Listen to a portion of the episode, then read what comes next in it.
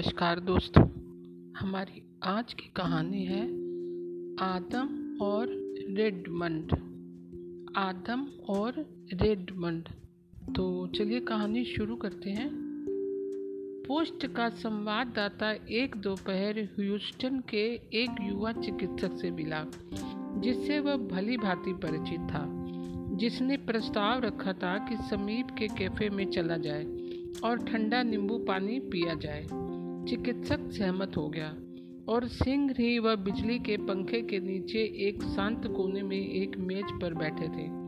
चिकित्सक जब नींबू पानी के लिए पैसे दे चुका तो संवाददाता ने अपनी बातचीत उसके व्यवसाय की ओर मोड़ दी और उसने पूछा कि अपने अनुभवों के दौरान उसके सामने कभी कोई विचित्र मामला नहीं आया था? हाँ अवश्य, चिकित्सक ने कहा। बहुत सारे। जिनका वर्णन करने की आज्ञा मेरा व्यावसायिक शिष्टाचार नहीं देगा। और अन्य में कोई विशेष भेद तो नहीं, पर एक प्रकार से वह बहुत जिज्ञासापूर्ण है। अभी कुछ ही सप्ताह पूर्व मेरे सामने एक ऐसा मामला आया था, जिसे मैंने बहुत साधारण सम असाधारण समझा। और मेरा विचार है कि बिना नाम बताए मैं तुम्हें इस विषय में कह सकता हूँ। हाँ ऐसा ही करो। संवाददाता ने कहा, और जब तक तुम यह बता रहे हो, हमें और नींबू पानी लेना चाहिए। इस प्रस्ताव पर युवा चिकित्सक गंभीर दिखाई दिया, पर अपनी जेब तलाशने के बाद वह सहमत हो गया। एक सप्ताह पूर्व, उसने कहना प्रारंभ किया, एक सप्ताह पूर्व मैं अपने दफ्तर में बैठा था, और किसी रोगी के आने की प्रतीक्षा कर रहा था, तभी मुझे पदचाप सुनाई दी। और दृष्टि उठाने पर मैंने पाया कि एक सुंदर युवती प्रवेश कर रही थी। वह इतनी विचित्र चाल से चल रही थी कि मैंने इतने सुंदर व्यक्ति में पहले कभी ऐसी चाल नहीं देखी थी।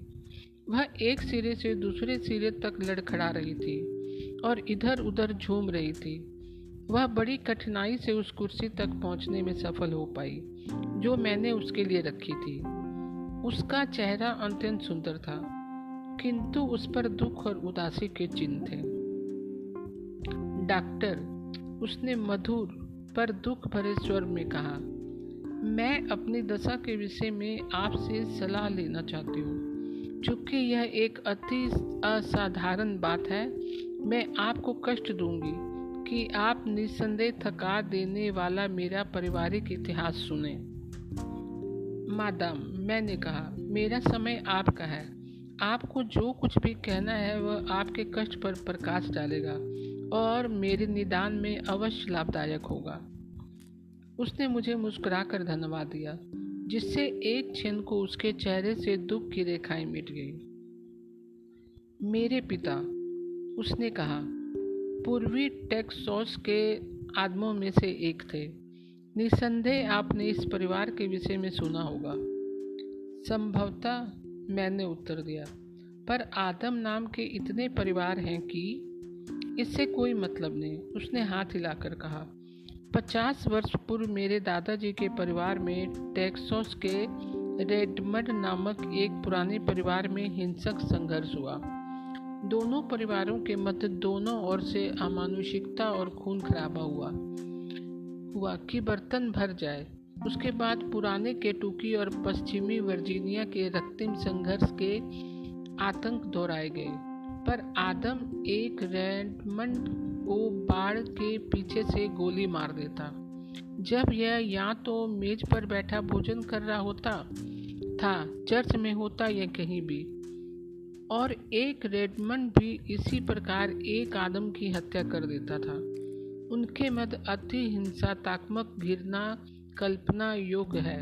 वह एक दूसरे के कुओं में विष डाल देते, एक दूसरे के पशुओं को मार देते। और यदि एक आदम एक रैमडम से मिल गया तो एक ही उस स्थान से जा पाता था। प्रत्येक परिवार के बच्चों को जब से वह बोलना सीखते थे, दूसरे से घृणा करनी सिखा दी जाती थी। और इस प्रकार पारंपरिक विरोध का उत्तराधिकारी पिता से पुत्र और माता से पुत्र को सौंप दिया जाए।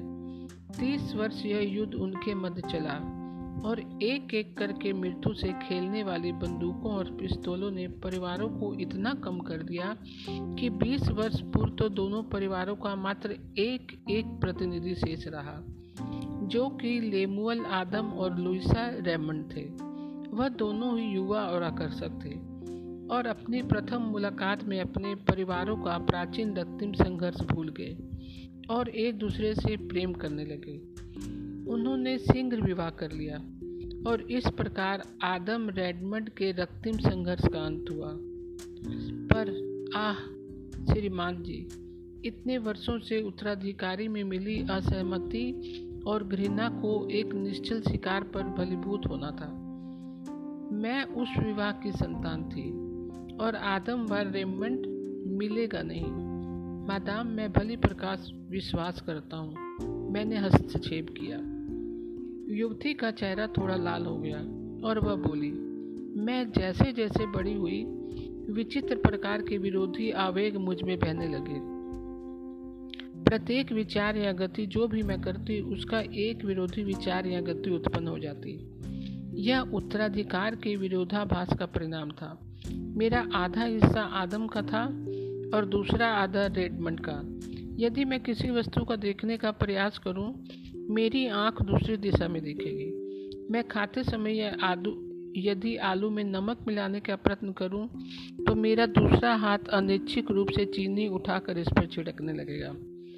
पियानो बजाते समय मैं सैकड़ों बार ऐसा हुआ है कि एक हाथ बीकोवन का मधुर संगीत बजाता है तो मैं दूसरे को बगीचे की दीवार से परे जैसे गीत बजाने से रोक नहीं पाती।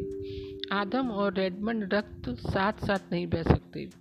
यदि मैं एक आइसक्रीम की दुकान में जाऊँ, तो मैं अपनी इच्छा होने पर भी वनीला क्रीम मंगा लूँ, जबकि मेरी अंतरतम नींबू के लिए चिल्ला रहा होता है। बहुत बार। बहुत बार रात्रि के समय मैं वस्त्र उतारने को संघर्ष करूँगी। और विरोधी प्रभाव इतना बलशाली होगा कि मैं अपने सबसे बढ़िया और शानदार परिधान पहनकर जूतों सहित बिस्तर में होंगी। डॉक्टर, क्या ऐसा मामला पहले कभी आपने देखा है? कभी नहीं। मैंने कहा, यह वास्तव में उदाहरणीय है और आप कभी विरोधाभासी प्रवृत्ति को जीत पाने में सफल नहीं हो पाई। हाँ निरंतर प्रयासों और दैनिक अभ्यास से मैं इतनी सफल हो गई हूँ कि अब यह मुझे केवल एक बात में कष्ट देता है। एक अपवाद छोड़कर मैं अब पूर्ण रूप से इसके प्रभाव से मुक्त हूँ। मेरी चाल है जो प्रभावित है। मेरे पाँव अपनी गति में साम्य बनाने से इनकार कर देते हैं। यदि मैं एक दिशा में चलने का प्रयास करूँ, तो एक उस दिशा में जिधर मैं चाहती हूँ पग उठाएगा तो दूसरा बिल्कुल ही भिन्न मार्ग पर चला जाता है। ऐसा लगता है जैसे एक उनमें से आदम है और दूसरा डेडमन केवल एक समय जब वह पूरी तरह सहमत है वह तब है जब मैं साइकिल चलाती हूँ। क्योंकि जब एक पैर ऊपर उठता है तो दूसरा नीचे आता है। उनकी विरोधी गति से मेरे आगे बढ़ने में सहायता होती है। पर यदि चलने के लिए संघर्ष करूँ, तो वह व्यवस्था से बिल्कुल बाहर हो जाता है। आपने मुझे इस कमरे में प्रवेश करते देखा ना डॉक्टर, क्या ऐसा कुछ है जो आप मेरे लिए कर सकते हैं तुम्हारा मामला वास्तव में विचित्र है, मैंने कहा मैं स्थिति के विषय में सोचूँगा, और यदि आप कल दस बजे आए, मैं आपको नुस्खा बताऊँगा। वह अपनी कुर्सी से उठी, और मैंने उसी सीढ़ी से नीचे उतरने और नीचे प्रतीक्षा कर रही उसकी गाड़ी तक उसे पहुँचाया। ऐसी रेंगती हुई अनुपयोगी घुली मिली चाल मैंने कभी नहीं देखी थी। उस रात मैंने देर तक इसके मामले पर मनन किया और चालन संबंधी व पेशीय रोगों से संबंधित अधिकारियों से भी सलाह ली। मुझे कोई लाभ नहीं हुआ और आधी रात के लगभग ठंडू वायु की श्वास के लिए मैं सड़कों पर भटकने लगा। मैं एक बूढ़े जर्मन जिसे मैं जानता था की दुकान के पास से गुजरा। और थोड़ी देर बात करने को भीतर घुसा कुछ समय पूर्व मैंने उसके द्वारा पाले गए दो हिरन देखे थे, जो उसके आँगन में भागते रहते थे और समझौते को तैयार नहीं थे। अतः उसने दोनों को अलग अलग कर दिया था और अलग अलग आँगन में रख दिया था। अचानक मुझे एक विचार आया। अगले दिन दस बजे युवती मेरे दफ्तर में आई। उसके लिए मेरे पास एक नुस्खा तैयार था। मैंने यह उसे दे दिया। उसने इसे पढ़ा। वह शर्मा गई और क्रोधित होने को थी। इसे आजमाए मादाम, मैंने कहा। वह यह करने को तैयार हो गई और कल ही मैंने सड़क पर उसे देखा। वह शहर की किसी भी अन्य महिलाओं के समान सीधी, शानदार, सुगम चाल चल रही थी।